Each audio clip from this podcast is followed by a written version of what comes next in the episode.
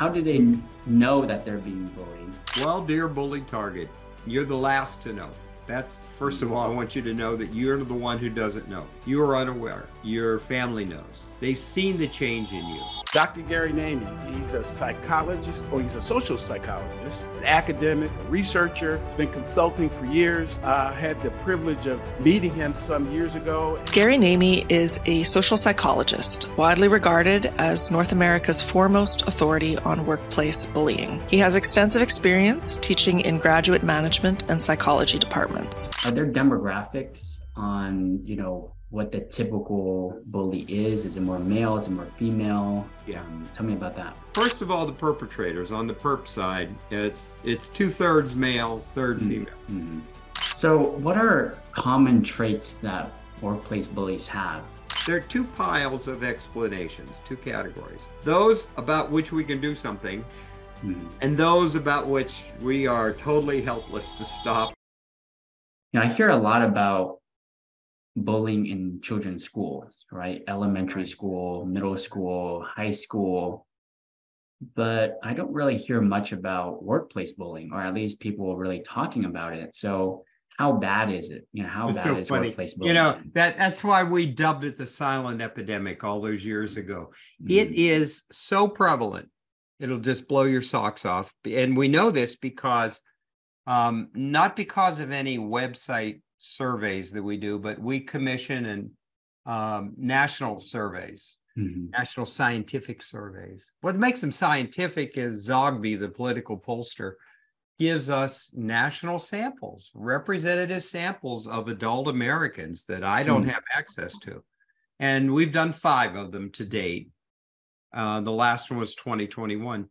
And 30%, okay, this is this is the epidemic part. 30% of adult Americans have been directly bullied by our definition, which I can give you. Hmm.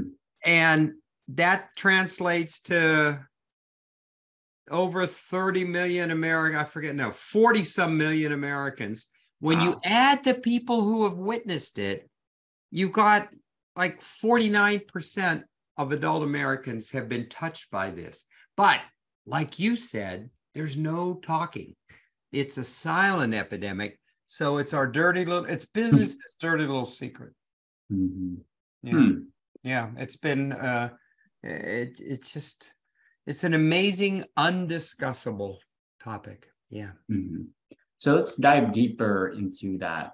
Um, it's a silent epidemic. 30% of people have been um, bullied themselves in the workplace. So why is it so prevalent but not talked about? You know, is it because people are feeling a little bit like they would be embarrassed? You know, Shame. they step No, out. you're onto it. You're onto it. Mhm. What keeps it what keeps people quiet is the personal shame. They're you're not gonna go running home from work that day and just say, Hey, I've been humiliated uh Mhm. and, and threatened, and God, I feel good about it. You withdraw cocoon like retreat, and you, Jiminy, there goes my singing contract. oh, good. we can I could have out. been the next Sinatra. Okay. Mhm. But what what you you retreat because of personal shame. Now the organizations have, I think employers have some shame too, Hmm. but basically they're ashamed they've been supporting the abusers on their payroll Mm, and they don't want to talk about it. That exposes them to liability. mhm. But then that touches another topic. It's entirely legal in the US. Now, Mm. I know you got a worldwide audience, and it would stun a lot of people in other countries to know the US is so far behind in addressing this. In fact, we're the last of the Western industrialized nations not to have a law about on it. Not for lack of trying. That was for years about a third of my life is trying to get legislation passed. But I tell you, the the bill, sau- the law sausage making operation in the states wore me down. Mm. Um, it's no longer a big part of my life. We have bills that are still active out there, but I I can't wait on politicians to get with the program. That's Mm. they're just they're the last to come along. But yeah, we're not discussing it because of the impact on individuals' lives and the fact organizations uh, are incentivized to cover it up. Mm, I see. So I've read that you serve as an expert witness in many, you know, bullying related um, legal cases. So what's like the worst case you've ever seen? Worst. There's some competition for that one. Let me tell you. For first of all, let me say everybody thinks they're going to sue. Everybody thinks, ah, there's got to be a law against this. And I told you it's legal. Okay. So I don't actually testify much about bullying per se, but abusive conduct in the in the context of a toxic workplace. Okay. Mm-hmm. And that that's a much more widely applicable term because toxic workplace encompasses the illegal harassments and the rest. But the worst, the worst. So to survive, to make it to court, a plaintiff who is the, the underdog, the employee who files a lawsuit against their employer and the abusive bosses that the employer has propped up has to jump so many hoops to have their case even survive to get close to trial. People don't hmm. know this that as soon as you file a lawsuit, the very first thing the other side gets to do is depose you. You're you're the good guy, the good gal, the good person, the the harmed person. And you want relief and you want it's a civil case, it's not criminal. So you need money to be made whole for your losses somehow. You want to get in front of a jury that can hear what was done to you. You want justice. That's a big thing. Bully targets want justice, is they're outraged by the injustice of it all. Why them? And our research shows, and like I've talked to over 12,000 of these people myself over the years, that we used to have a toll free hotline and all that.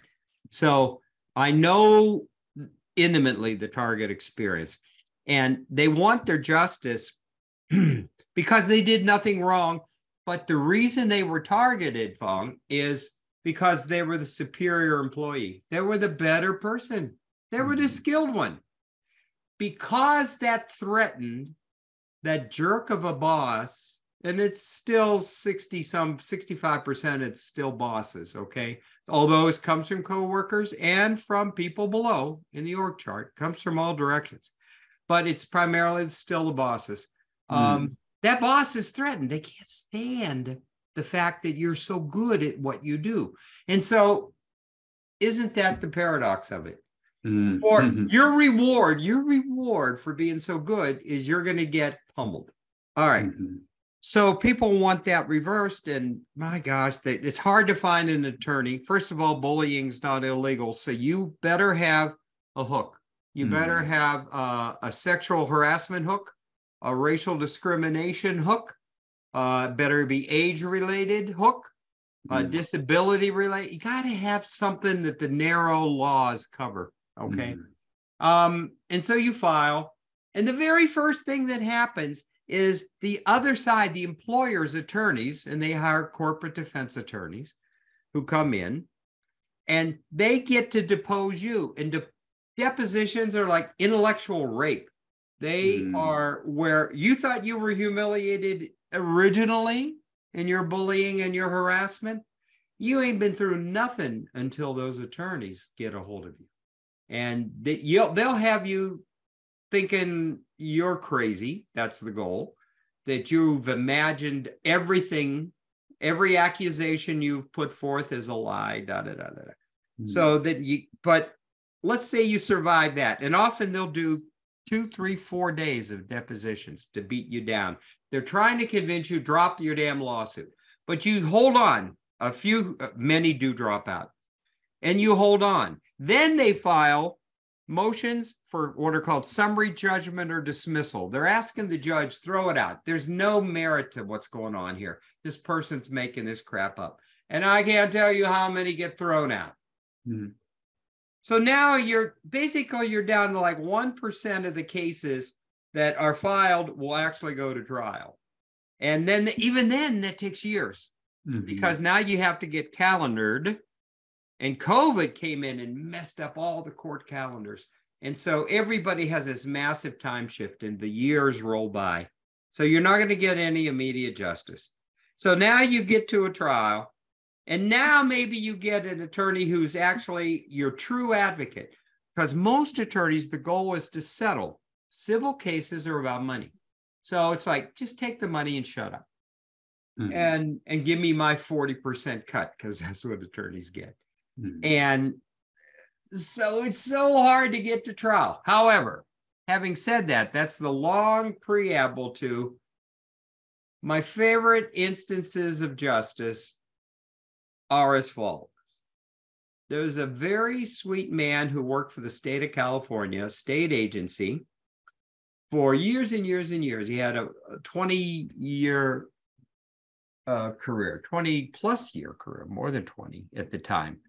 And here's the thing he was totally happy. He was a man who had tremendous chemical sensitivity. So that meant he was allergic, he had strong allergic anaphylactic shock type reactions to certain chemicals, regular Mm. cleaning compounds. Windex was one that I remember. I don't Mhm. remember the others. But you know, if they were if that custodial people were just using normal those chemicals he would be have to go to the emergency room. He'd be they call an ambulance. He couldn't breathe.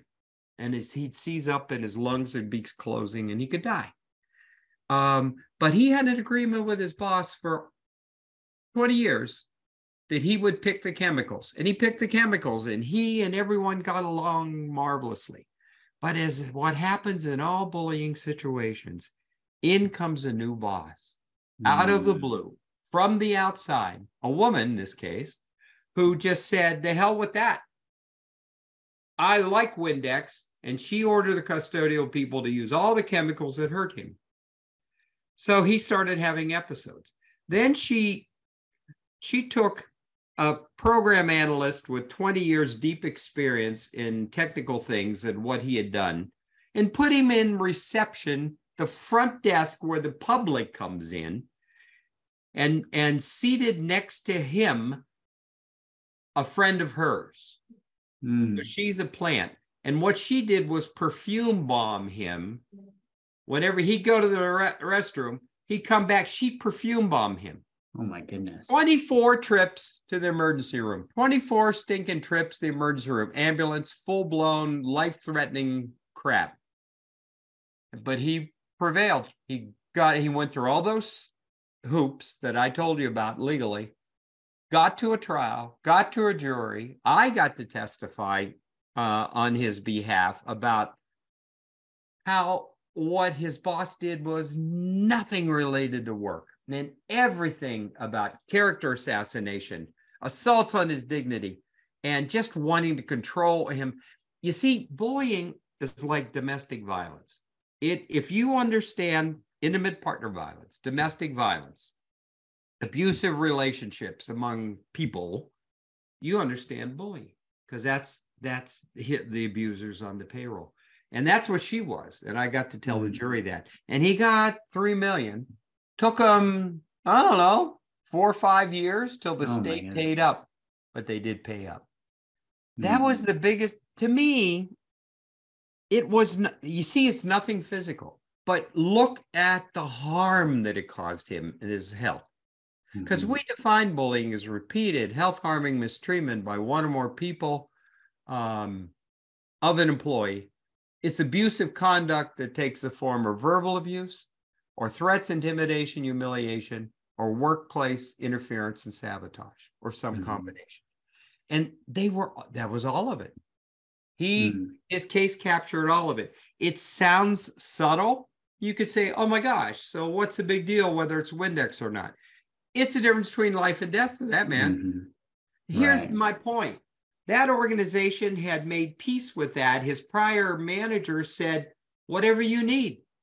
I'm here to, I don't want to, I don't want the work Mhm. to kill you. Right. We love the work you do for us. But that's the point that in came the new woman who said, the heck with that. I'm all about control and I'm going to dominate him. Mhm. And uh, she was a dominatrix. There's no doubt about it. I'll just say that was the sweetest of all because of the man's character. Right. He uh, again, kind soul. I find that targeted people over the years, and I've been doing this so long, are the salt of the earth. They're the best people. How can you hate them? Well, you just there are a subset of people among us who despise people who are better than us, and they can't handle that. And their response is, "Oh, teach me. Can you teach me about the job? Can you teach me how do you deal with the public like that? You're so skilled." Instead, it's, "I got to take you down because you make me look bad." Right. And that's that's what we're in. It's a zero sum world, not unlike our current political climate. Mhm.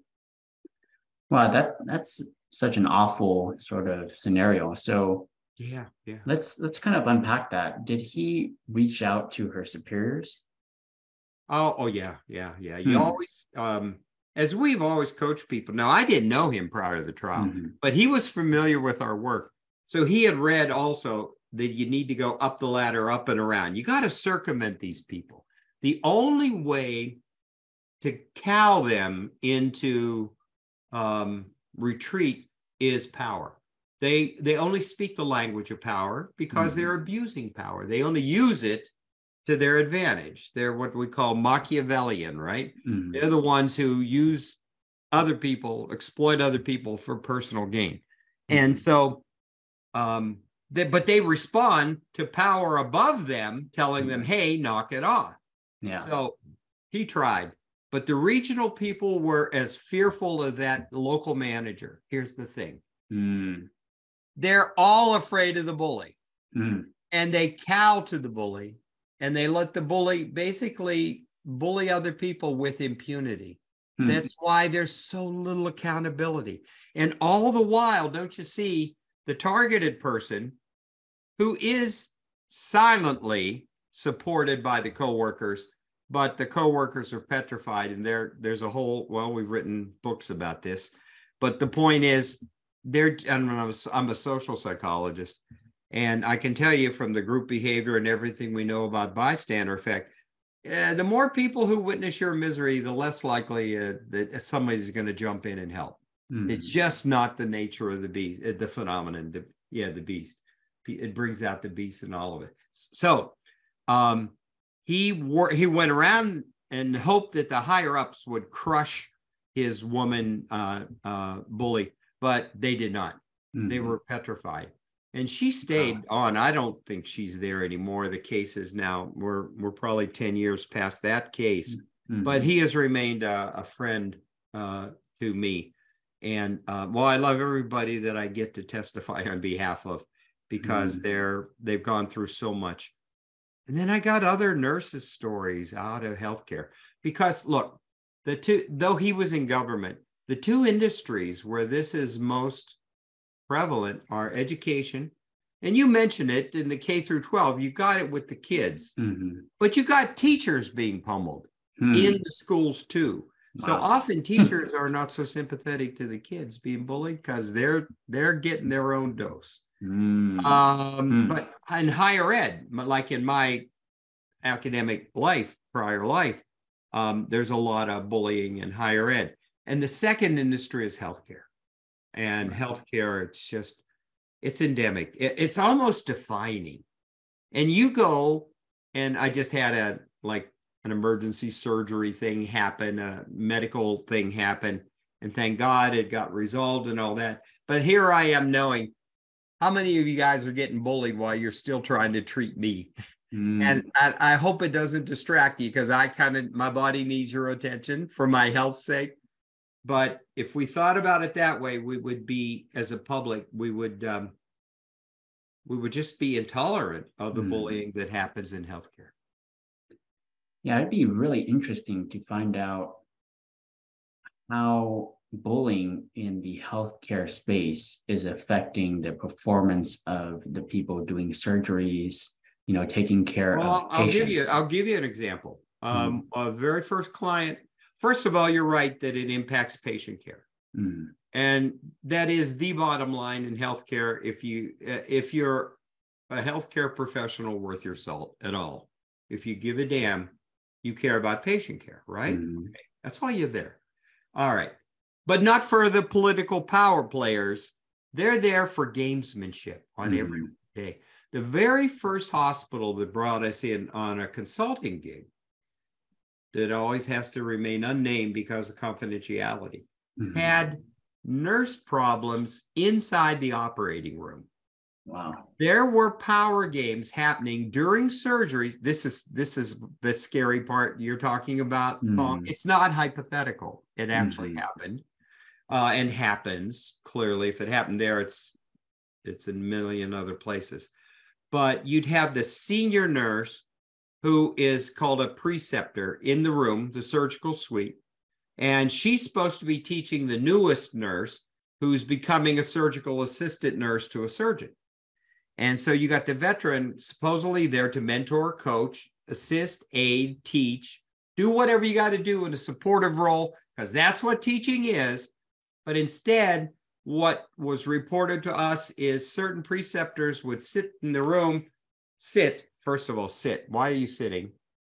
Uh, arms crossed, refusing to help the newbie as the newbie struggled with a patient, anesthetized patient lying there on the table and the surgeons doing their work. So, yes, people died, we were told.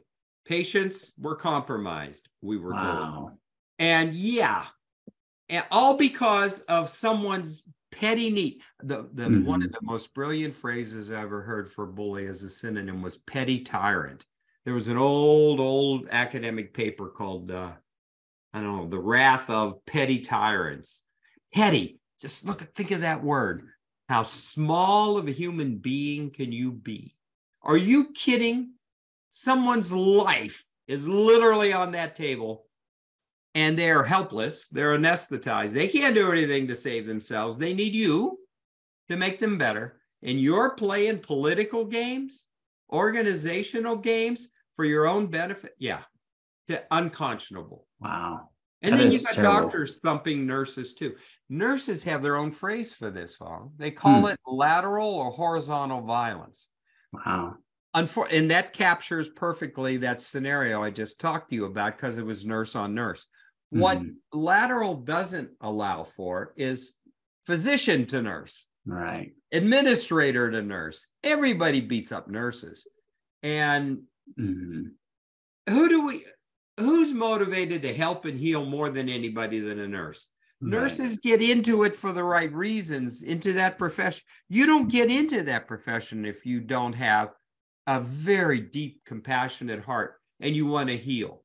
Mhm. People don't get into school teaching, and I mean K through 12 more than university. Uh, yes, I love teaching, but I don't know if I got into it for the development of young people. That became a big part of the job that I loved, but I loved the teaching part.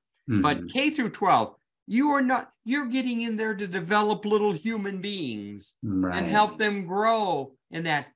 And so, therefore, school teachers and nurses are the most bullied professions uh, in the country because their focus is on what we call pro social behavior, right? Right. Helping, healing, developing. The famous thing where the school teacher sees, whoo, no, that's not a pile of manure. There's in there is a pony somewhere. There's Mhm. they always see hope in dismal situations. And you take a person with that perspective and that optimism, and then you beat them up and you control them and you whip them down and the rest, and you denigrate them, you're hurting the best of the best of the people in our society, nurses and Mhm. teachers. So I'll always go down swinging on their behalf, at least the good ones. So Mhm. yeah, And do you think maybe because they're so goodwill, right? They're they're focused on helping the world. Maybe they have a softer heart, right? Um, maybe they're a little bit more understanding, empathetic, empathetic, patient, and so they're easier targets for bullies. Do you think that might be why the In a word? yes. Mhm. Long answer yes, because they are they're so focused. Look at where the focus is. Mhm. Focus is over here on the job. Right. They say, I just want to be left alone. All targets say, I just want to be left alone to do my job. This opens up one's backside to attacks. Mhm. To shivs being stuck in and everything else. So they are apolitical. What we know about targets in general are the top attribute is they're actually quite independent. They refuse to be subservient, which gets them into trouble because then they're considered uppity and they Mhm. resist efforts to control. Second, they're technically more skilled, hence the threat. They're emotionally intelligent, they're well liked by everybody. And people who are cruel are not well liked by everybody, so therefore there's another resentment. They are honest and ethical, which creepy criminal like people cannot stand, people Mhm. who undermine others. And the last of the attributes, positive attributes, is they're apolitical. They Mhm. don't they don't think of work the workplace as a forum for playing games. Now, if I were HR, and HR is a funny function in companies, they're kind of feckless and worthless, but as we've learned over the years, and I they're good people, but they don't ever have the authority to fix this problem. So until they do, don't talk to me. But if I were an HR quote professional, whatever that means, I would go and I would um, I'd want to hire these targets because they're self-starting, technically skilled, honest. Emotionally intelligent team players. Right. But the one attribute they have is an inability, and you're hinting at this, an inability to defend themselves when attacked. Hmm. Now, what they'll think of things to say later on a comeback an hour or two later Uh, or a day or two. They're not stupid, but in the moment, they don't have the verbal repertoire, the verbal repartee. They don't, mhm. they're not snarky. right. They're too damn nice. Yeah. And they and they don't think counterattack. They think, oh my gosh, that lie that was said about me, what if it's true? Could there be a kernel of truth to it? And they begin that what non targets don't do, they begin to blame themselves. Non targets, bully proof people, which is still like 70% of the population, are the kinds of people to say, uh, wait a minute, what did you just say? You're saying, no, no, no, no, no, no. You're not Mhm. talking to me because you don't have enough spare tires to drive out of that parking lot today if Mhm. I go and uh, slice all your tires. So you just need to back up right now and apologize and do it. And bullies will back down with that aggressive counter response. Mhm. And that be that's a, a basis for a Bud Light commercial. Um, I love you, man. The old uh, I don't know if you're old enough to remember, but there was there was a commercial uh, that they ran for years. I love you, man. Bonding, male bonding thing making Mhm. fun of male bonding. Well, that's bonding with the aggressor. The Mm. aggressors like aggression and they say, I respect you. Now, part of my work has taken me to dealing with high level a-holes in uh, the academe, like high level multi grant funded researchers, judges, uh, physicians, uh, when the companies finally the employer says, you know, enough is enough. Go go try and talk to them, work with them, try and humanize them. We're not going to Mhm. fire him for God's sakes, but see what you can do. So I'm the Mhm. alternative to anger management. It's called uh, we do a thing called respectful conduct clinic or Mm. bully boot camp. But the truth is, when you deal with the bullies themselves, they say the darndest things. Well, why did you do that? I don't know. She made me do it. No, no, Mhm. no, no. You are in control of your own behavior. For God's sakes, be responsible, be accountable. Well, Mhm. but I didn't want to do it, but she made me. All right, enough for the she made me do it. Right. What else? Well, I was just doing what management, this is my definition of management. This is what management is, isn't it? And furthermore, I've been getting away with it for 15 years. Why would I change now? If the employer wanted it done differently, they would have told me. No, they're afraid of you. So, see, all of these cockamamie rationalizations that bullies engage in are, are what sustains this. Mhm. And um, it's a quite complex phenomenon, really. Oh yeah.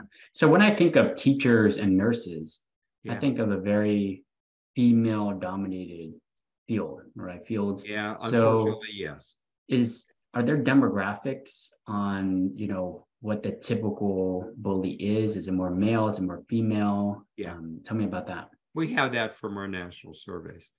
Uh, first of all, the perpetrators on the perp side, it's it's two thirds male, third Mm. female. Mhm. It's so funny when we wrote our first book. Where do I have it? I do. I have the very first book we wrote because Oprah called, so we had to hurry up and have a book. Uh, Bully Proof Yourself at Work.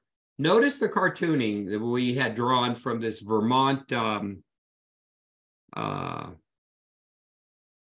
caricaturist. And we just found him again, and he drew us a whole new set in 2021. But anyway, um, when we first started our work and we took telephone calls from people, they were all women.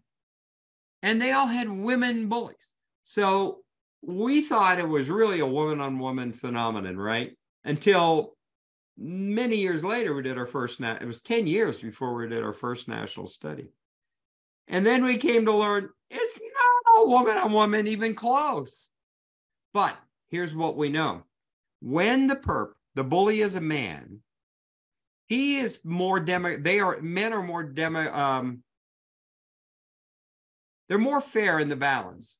They torment um, slightly more females than males, slightly more. But the minority perpetrator population, women, if you're unfortunate enough to have a woman bully and you are a woman, you're going to have between 65 and 80% chance of being bullied because women bully women disproportionately. So they Mhm. don't go after men as much. And so we've Mhm. had to, you know, posit all kinds of reasons for that. But why why do you think isn't it is? interesting that the, the majority group of all the four combinations Mhm. of male and female, target and perp is still male on male? Interesting. It's because there's so darn many men. So we finally got the picture of the elephant, and I guess we had been grabbing the little tail. We didn't know there was a trunk and a whole big body there Mhm. until we did the national studies, but it still is mostly men. Go ahead. Right. Interesting. So why do you think women are highly likely to only target women instead of males? Well, there's there's a book for that too. Twenty-five. I'm watching. No, it isn't. Um, it's called Woman's Inhumanity to Woman. Why can't I put my hands on it? Doesn't matter. Um, and in that, um, uh, the feminist wrote, "Hey, there's no sisterhood, ladies. So let's let's look at it. That women are as cold and calculating and ruthless as men when the circumstances allow." I think, and, so she had this whole big thing about maybe it's a leftover remnant of evolution, biological evolution, where um, we've evolved from other animals and um, the females all want to mate with the alpha male in the tribe and so that their progeny will have the best chance of living and surviving and having a good life. So you you mate with that ugly the ugliest but the strongest baboon in the uh, troop. All right. And i don't know how much of that is true. I see it more as a response to the um the reward structure and uh, they're just paying attention to the work environment women we know women in general pay more attention to the cues in social environments than men. And so they see what gets people ahead what gets them promoted what gets them noticed. And if aggression is that is the key aspect in that workplace culture you're darn right women are going to do it too. Or why do women target other women? Well we know there's still a low representation of women in the c suites in corporate america and so if they're managers and supervisors in the lower ranks, maybe the people they're more likely to come in contact with, in other words, maybe it's just proximity. women are around more women, so that's who they bully. Sort of like love the one you're with. It's bully the one you're near. Mm. Um, I think it's paying attention to the cues. I don't, Mm. and yet there's this Finnish uh, woman out of Finland, Denise Salin, uh, is a researcher who has long time said bullying is less about gender and it's a gendered phenomenon that Mhm. men and women experience it differently. In fact, I, I compile this 900 article research library. I just updated uh, 896 articles. Um, can I round up to 900? Mhm. Um, and I just included a brand new study that showed that men were the more sensitive to emotional abuse in um, in this particular study than women were, which was which is counterintuitive to a lot of people, and that they Mhm. showed the longest uh, lasting impact to being abused. I think because of the shock. Women Mm. maybe is are more conditioned to the abuse of mistreatment and being discounted and treated as second class and and that that armed them better prepared them better. Uh, in the early days when we did the first studies and it came out with women on women a woman choosing to bully a woman 80% of the time they did t- i mean we did today show segments. I flew to new york and did today shows all on the woman on woman. But i said you're missing the point it's still men on men the big lesson here, Phong, is what distinguishes bullying from the illegal forms of sexual harassment are uh, is primarily the gender thing. When it's same gender and same race, as it is in 64% of the cases, there's nothing legally uh, out there for that. Uh, Mm. And that's why it doesn't. That's what also keeps it way back to one of your first questions goes Mhm. along with silent epidemic. It's invisible because it's legal. If it's Mhm. legal, it's invisible. We Right. only see it when it's a Me Too caliber story. If it's Me Too, that's code for sexual harassment Mhm. and bingo. And that's very limited. We've shown in our nat, and we did a national, I did a question in one of the early surveys. God, it was a complicated question, but I still use it. And it's been backed up by several academic studies too. It's really kind of neat. It validates my asking. The pie is mistreatment. The Mhm. slice of the pie is sexual harassment. And it's only one fifth of the pie so that Mm. I can say in one fifth of bullying cases, in one in five cases, there's some sexual harassment going on. So don't be stupid. Tell Mhm. me, complain about the sexual harassment. Get off the bullying bandwagon because it there it's not going to get you anywhere. Mhm. There there are too few policies against bullying because policies, employer policies, depend upon the laws. In the Mhm. absence of a law, ain't no employer has to do it. Mhm. I know we've run into enlightened employers through the years, but they're darn few. Mhm. So, what are common traits that workplace bullies have? You know, do they have like an abusive childhood? Childhood, you know, have they been bullied in the past and now they're, you know, just kind of exemplifying that trauma to other people? Are they like more insecure? You know, what what are some common traits? all of the above. The we're on to something. There are two piles of explanations, two categories. Those about which we can do something, Mhm. and those about which we are totally helpless to stop or re, to rejig or re-engineer, because these are fully functioning adults, different than the kid bullies, you see, who are still developing human beings, and we have a chance to veer them in a, toward a path. But these, their brains are set and all the rest. So high on the list of things we can do not a thing about is early early life experience. And there is a significant evidence that if you were exposed to very cold, negligent parenting in your the first 18 months of your existence, long before you had awareness of anything, 18 months, Hmm. Wow. you're going to be screwed up for a great deal of your life and you're going to have a hole in your soul you'll be incapable of empathic relationships you just Mhm. don't you just You can watch people subjected to pain and torture. You don't care. Wow. It doesn't move you. Um, you will also, it's called um, reactive attachment disorder, RAD. And if you grow up like you're going to have an adolescence where you're going to basically learn to be a liar and manipulator.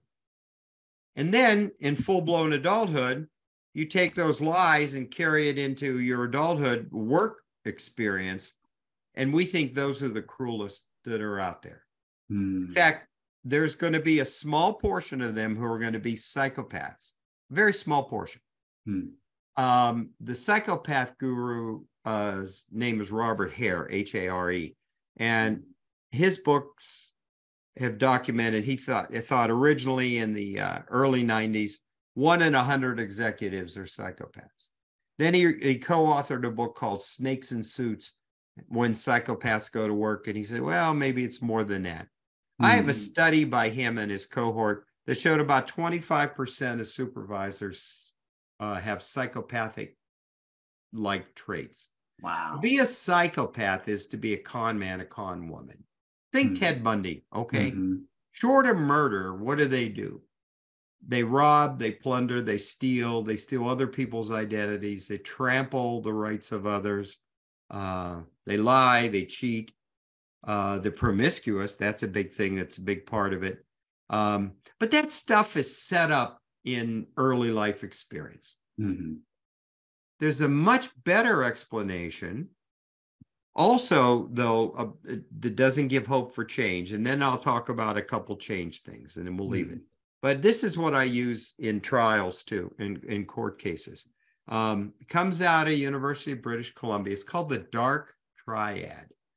Uh, three personality traits that often co-occur in a cluster, if you will, Mhm. um, of people who have the researchers called dark personalities. And to me, that they're hyper aggressive bullies. And the traits are narcissism, me, me, me, me, me, um, cruelty, the psychop, the psychop, psychopathic like, or L-I-T-E, light.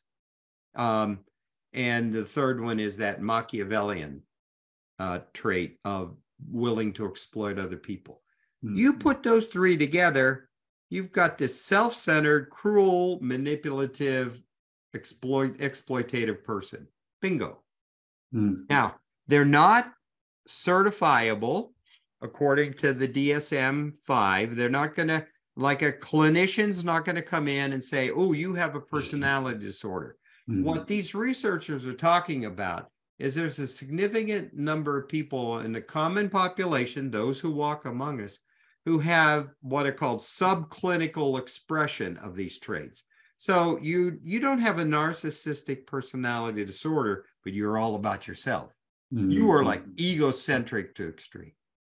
You are extremely cruel. You're not a psychopath, but you sure are cruel and you love harming other people.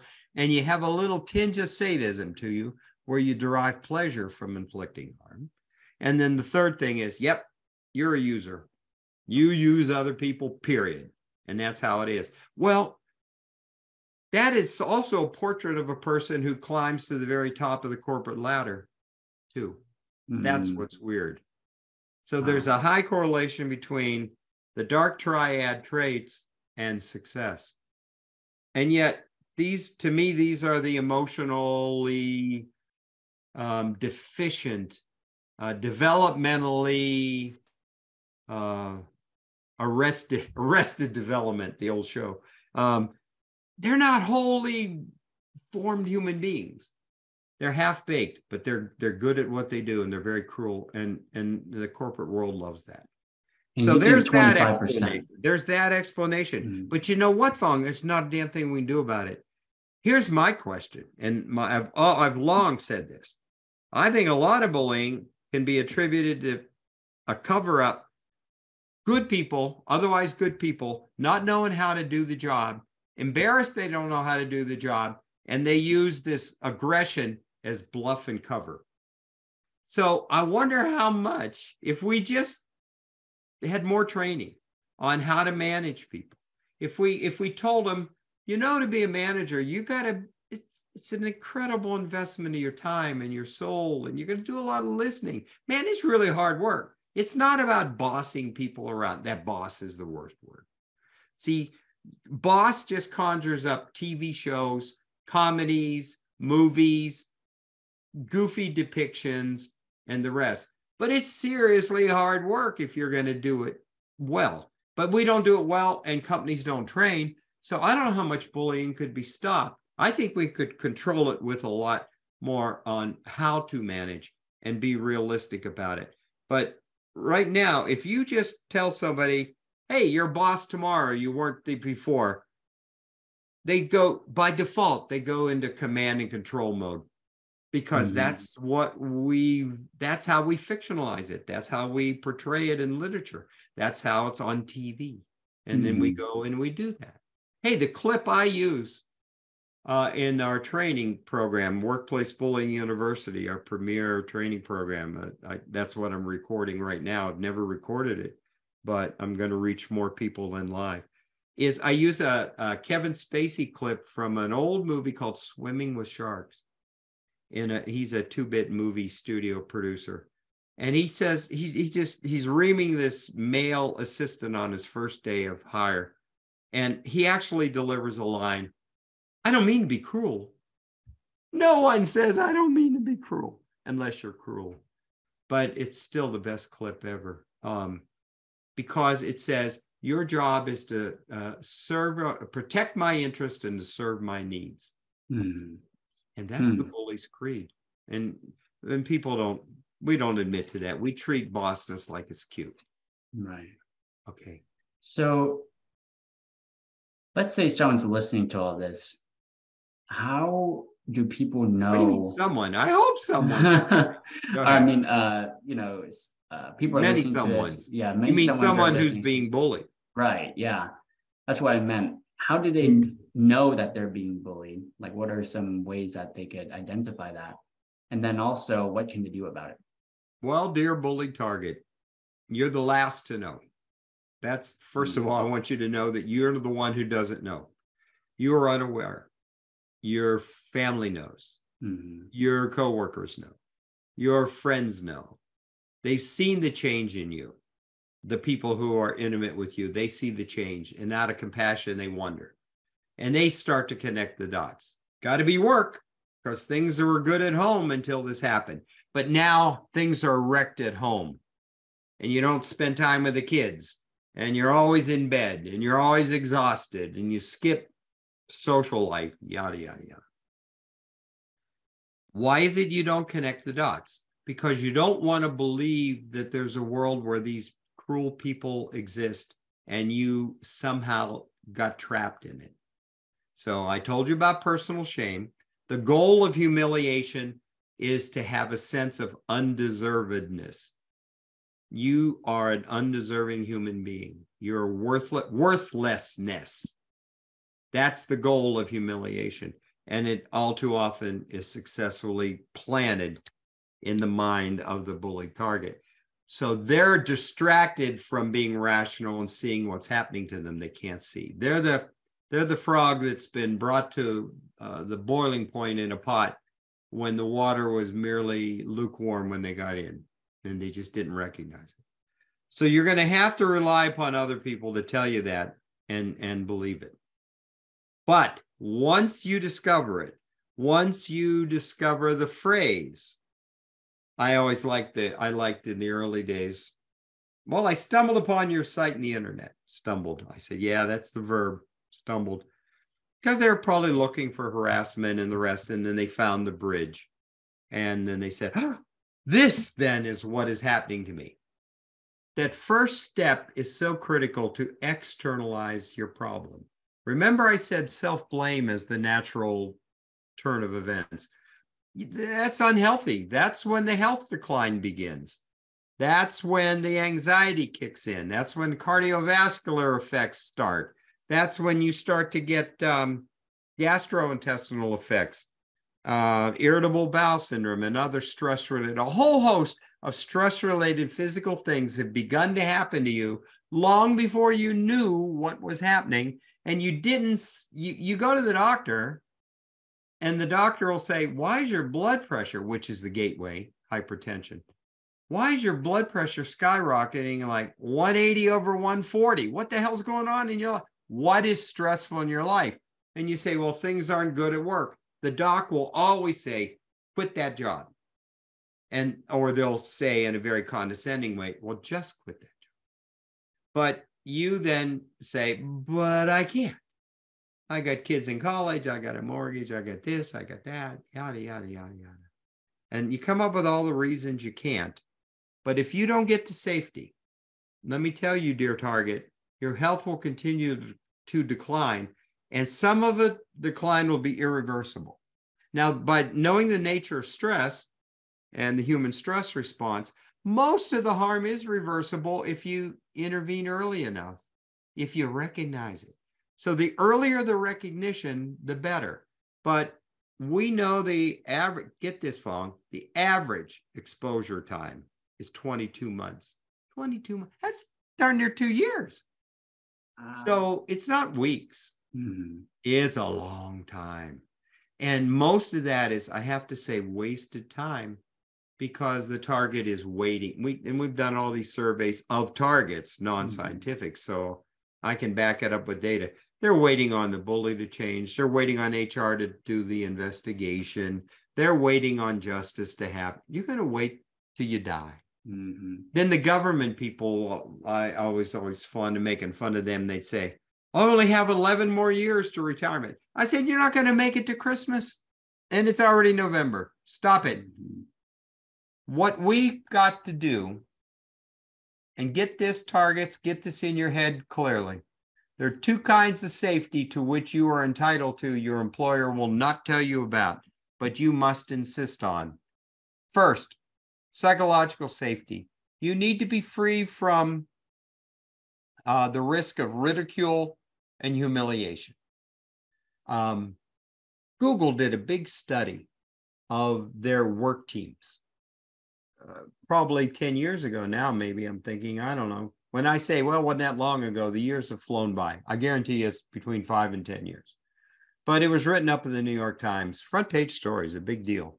Um, they had the money to conduct internal research and they brought in scientists and all that. Guess what? The number one predictor what what they the question was, how do we um, identify which of our work teams are the best, are the most productive? the most creative, the most innovative? And how do we make our less innovative teams more like them? Bingo, the differentiating factor was psychological safety.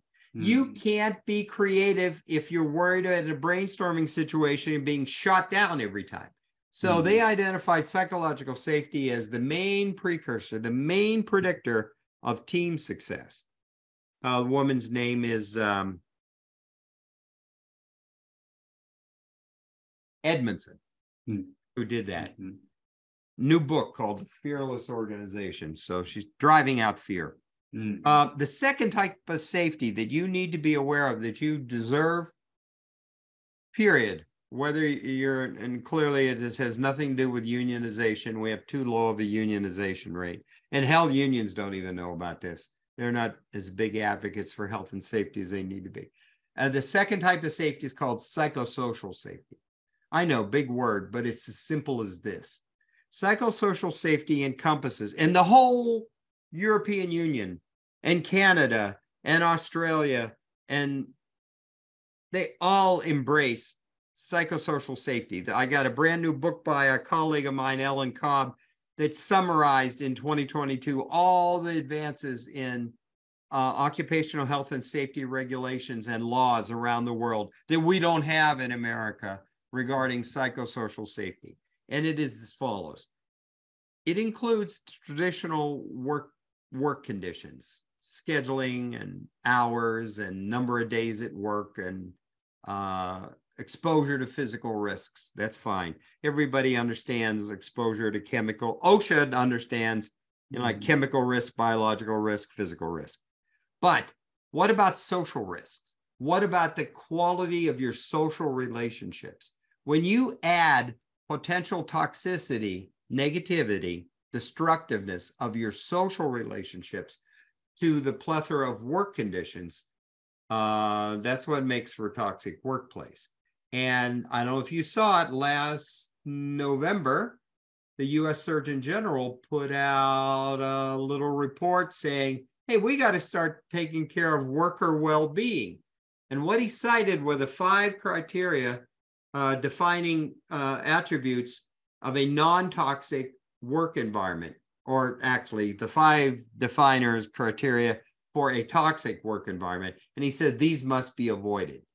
And, and in there is abuse, and in there is inequality, and in there are a bunch of other things, but they are psychosocial factors. So we need to put the quality of our relationships uh, on the list up there with here's your MDSD, your uh, your uh, hazard sheets. You've got too much chlorine in your work environment, and should there be a spill, you got to put a mask on. You got to do this. You got to do that.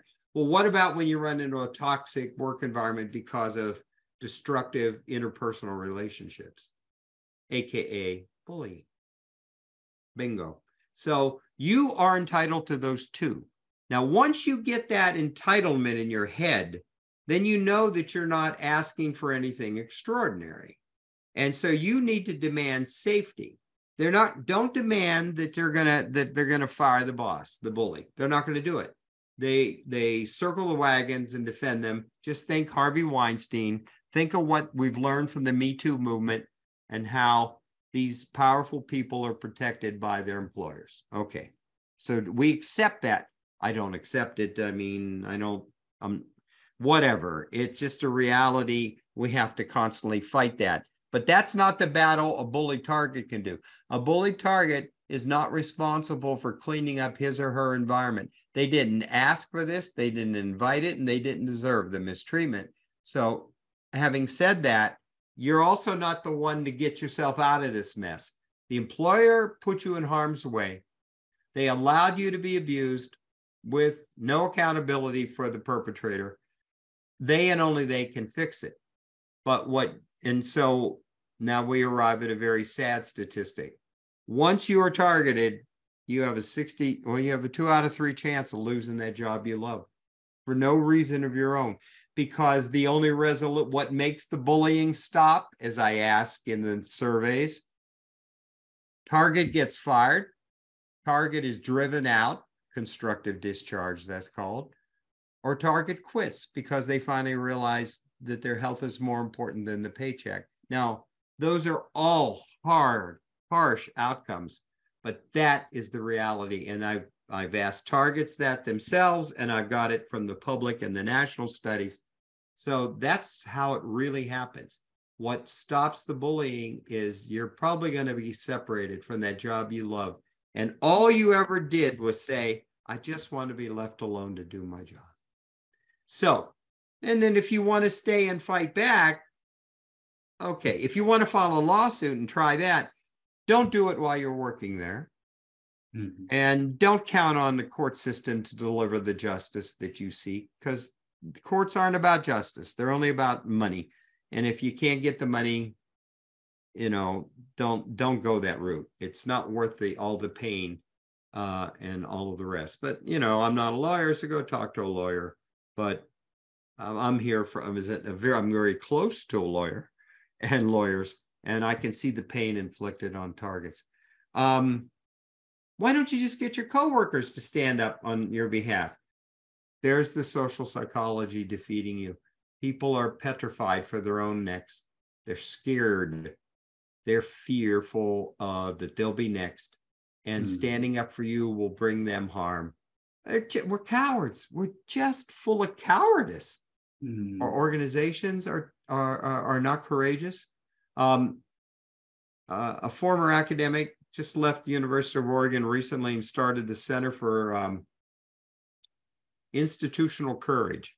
Uh, mm-hmm. I love that name and I love that thing. She talks about um, how uh, Jennifer Freyd, and I, I'm with her on that. I think they lack courage, and but I'm really here to say your coworkers are not going to be your friends. They will betray you. and turn on you. And you'll lose their friendship too once you're separated. Sad, but you know what? It's their loss. You were the better person. But you need to make the priority your safety and your health. And until you learn to do that, you will stay in an abusive relationship. It's, now you're very much like a battered spouse, rationalizing why you stay and why you can't get out and why you don't deserve to get out. And so it's a major mind shift on perspective. No, I do deserve safety. And yes, I deserve to work without harm. And I don't need to be injured. Psychosocial safety risk is the risk of emotional injury from emotional abuse. So you don't need that either. You don't need the ridicule of the loss of psychological safety, and that the and the uh, loss of psychosocial safety is the true injury. That again, I'm telling you, the science documents the stress-related physical diseases that will kill you. Stress doesn't kill; it's the diseases that'll kill you: cardiovascular, gastrointestinal, immunological, cancer, all of that, autoimmune, sleep disorders. The list goes on. I teach all this stuff in the class. And then you got the psychological that's also in the brain. You see, with a stress brain, you're not capable of rational decision making. So that's why you're not at your peak power at that time. And when you're under duress, you need to get home, you need to get whole, you need to get healthy. So go out on disability leave, short term first, and then apply for long term. It'll probably be denied, but uh, you'll have at least 90 days to figure out the value. Listen to your friends and family, they will tell you what your life is worth. They know who you were before this happened. You can recover that person, you can reclaim your dignity.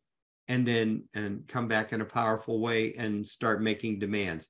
And if that employer won't make you safe, then you can't be there can't stay mm-hmm. there that's that's the short and long of it. It's it's a it's a tough road but we've seen people recover on the other side and they kick themselves. Ah why did I wait so long? Why did I wait so long? Mm-hmm. and i'm here to tell you your health connect the dots. What has happened your mistreatment is leading to your health decline and pay attention to your health and save your life. Not just a paycheck. Wow. This was such a powerful conversation, Gary. I really appreciate you hopping on and sharing your knowledge with people. And my biggest takeaway is, you know, if we have better leadership, leadership development, you know, this would solve a lot of the problems. And so I think that's something that we need to focus on. You know, we talk, we hear leadership for a while now, but it's still lacking. Just a word thrown around. Yeah. We can't wait on everyone to have personally experienced it. Mm-hmm. The CEOs who have called us in over the years personally experienced it. And so you're darn right they wanted to get rid of it. Right. But the rest of them, in the absence of personal experience, they say, I don't know what you're talking about. I, I, I don't see that. And we know mm-hmm. from our national survey about over a third of Americans say, What are you talking about? but 30% say, I'll tell you what I'm talking about. Mm-hmm. So you have those two polar groups deniers and the ones with the personal experience, and they're just not talking the same language. You mm-hmm. know, the other thing I want to say to you, young man, is my hope is that enough generations are coming up now, cohort groups, that have been subjected to the no bullying message in schools Mm-hmm. They're hitting the workplace. They are saying, I'm not taking that crap. Mm-hmm. I'm out of here. And if they have any kind of tech background, they can just walk. And that's the beauty. And employers are saying, Where are they going? Because mm-hmm. they don't need to take your crap, old man. Right. It's my old man generation, mm-hmm. old folks were the worst, and we stayed the longest and we were the stupidest.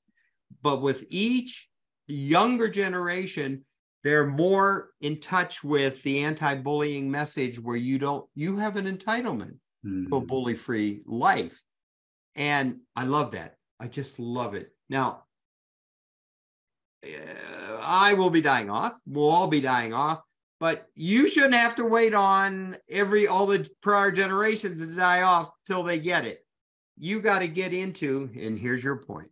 You got to get into leadership. You got to get into positions of control and say, Mm, now we're going to run this. No, no. mm, Fundamental right. You have inherent dignity. You don't have to earn it, and you don't need to risk any injury. Cut the crap. Those games are over. Are we here to make money? Are we here to make these widgets? Are we here to make a movie? Are we here to do this and that? Your personal agenda that you have not worked out because you're a defective adult human being because of your screwed up infancy, for God's sakes, let alone childhood and adolescence. That there's no, no, and no, and no. mm, And I think if we can grow an intolerance for that, that's generationally driven, I'm hopeful. That's my hope. Not for people, not for the older generations to come around and see the wisdom, but to be pushed by the younger ones and say, if you want my labor, if you want my brain power. Of course, now they think it's all going to be AI driven. Yeah, AI on the road to extinction. mm, So species, so be careful what you ask for. Do not replace everyone younger. You still need humans. We're going to need humans. Come on, we need each other. And bullying only happens when we deny our humanity. mm. That's for sure. And I'm counting on, I'm counting on the younger generations. Please, please, please whip us into shape and demand that this stop. That gives me hope. What a great way to end, Gary. Um, where can people find you? workplacebullying.org. All, all, all things flow from there. I've got a voluminous set of free videos on our YouTube channel you can access from there. I got free tutorials, our books, we got our books. We're just trying to lay it out there for people to more quickly recognize what's happening so they can short circuit the health harm. Awesome. All right, everybody. Thank you so much for listening, and I'll see you in the next episode. For now. Thanks, Phong.